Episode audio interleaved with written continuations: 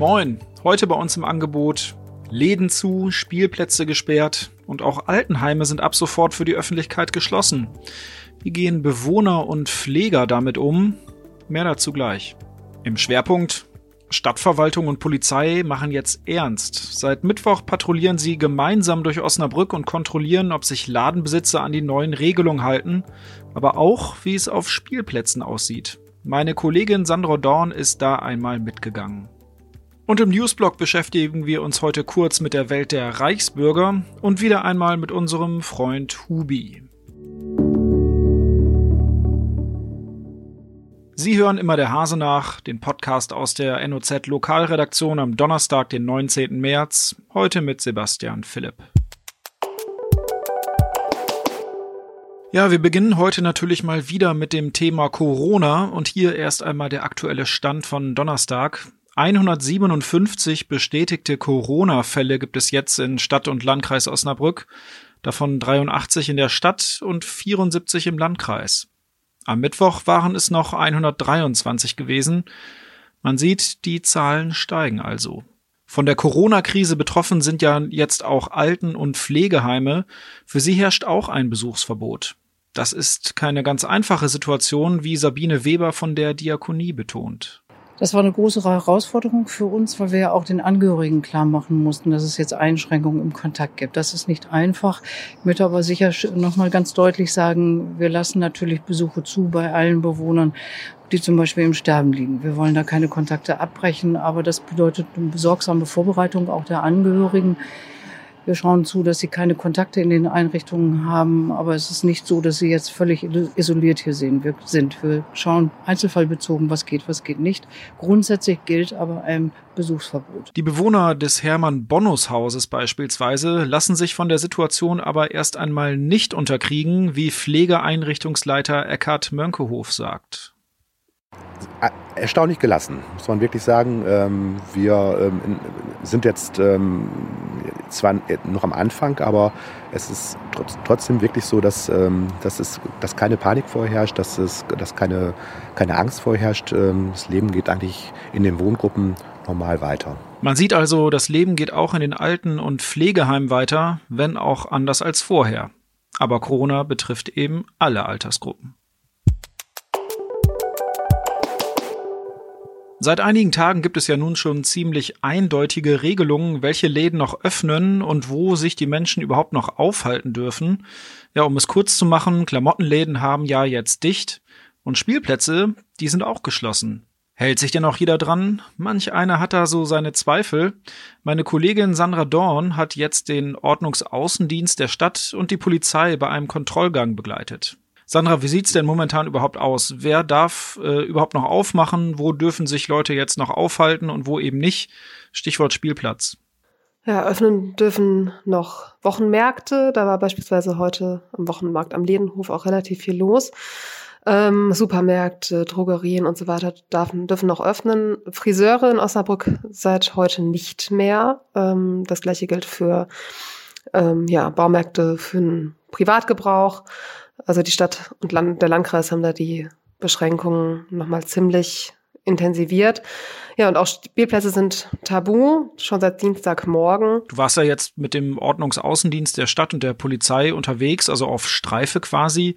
Ähm, die gehen jetzt also richtig Kontrolle machen? Ich war gestern schon mit dem Ordnungsaußendienst auf den Spielplätzen unterwegs und ja, heute ähm, mit dem Ordnungsaußendienst und der Polizei. Und dass die Polizei auf Spielplätzen kontrolliert, ist schon außergewöhnlich. Das ist eigentlich nicht deren Aufgabe. Dafür ist tatsächlich die Stadt beziehungsweise sind die Kommunen zuständig.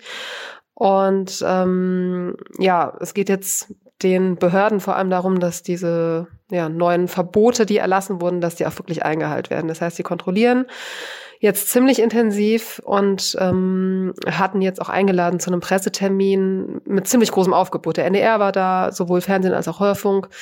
Ähm, wir waren da, das heißt ich und ein Kollege ähm, aus unserem NOZ-Videoteam. Und so ein Pressetermin ist dann von der Polizeidirektion hier auch ziemlich bewusst eingesetzt worden, ganz einfach, um äh, die Leute darüber aufzuklären.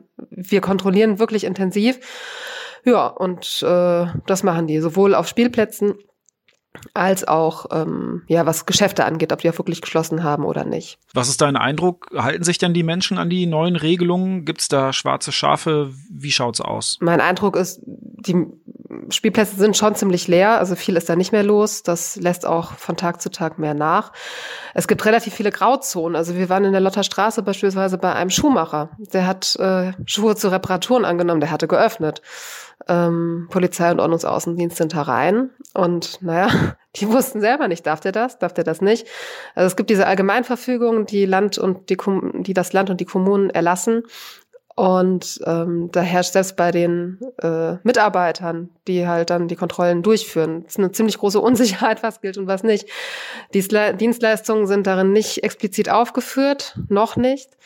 Ähm, das heißt, ja, so ein Schuhmacher ist kein Einzelhandel. Ähm, und tatsächlich durfte der jetzt noch offen haben. Der hatte allerdings ohnehin gerade mal fünf Kunden heute gehabt. Und ja, ein Immobilienmakler äh, hat er auch geöffnet. Auch da ist die Frage, darf der das, darf der das nicht? Und ähm, ein Kaffeeladen, der sowohl Kaffeemaschinen als auch Kaffee anbietet, der hat tatsächlich eine Ausnahmegenehmigung vom Ordnungsamt und äh, darf weiter geöffnet haben, weil er ja mit Kaffee Lebensmittel verkauft. Was droht denn den Leuten, die sich nicht an die Regelung halten? Den Leuten, die sich nicht an die äh, Vorgaben halten, droht aktuell noch nicht so viel. Also gerade was Spielplätze angeht, da wollen Polizei und Ordnungsaußendienst der Stadt ähm, vor allem aufklären und die Leute darauf hinweisen, dass sie bitte Abstand zueinander halten, das äh, soziale Leben komplett runterfahren und eben nicht mehr rausgehen und den äh, Virus, das Virus weiter verbreiten. Ähm, ja, aber alle äh, Behörden sagen, jetzt erstmal ermahnen wir noch, aber früher oder später wird es dann auch Buß- und Strafgelder geben. Und was die Strafen angeht, geht es dann bis hin zu Anzeigen, weil man, äh, wenn man sich nicht an die Verbote hält, keine Ordnungswidrigkeit begräbt, sondern tatsächlich eine Straftat und das kann dann schon ordentlich geahndet werden. Okay, danke Sandra für die Infos. Ähm, Stadt und Polizei greifen also nun richtig durch. Wir bleiben dran am Thema.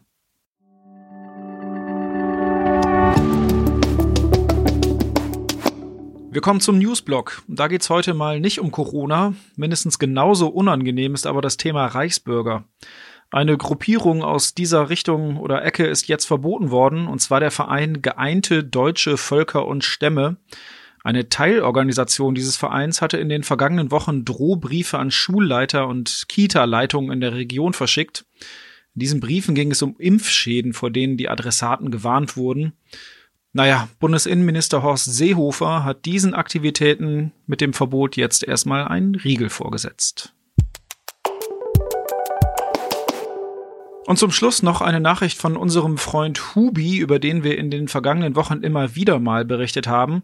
Wer Hubi noch nicht kennt, Hubi ist ein selbstfahrender und führerloser Bus, der seit einigen Wochen im Osnabrücker Wissenschaftspark probeweise seine Runden dreht oder vielmehr drehte. Wegen der Corona-Krise wird der Versuch der Stadtwerke nun jedoch erst einmal abgebrochen und auch der geplante Ausflug von Hubi nach Bad Essen muss jetzt erst einmal ausfallen.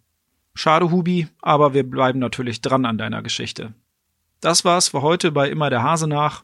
Ich hoffe, Sie konnten was mitnehmen. Wir hören uns morgen wieder.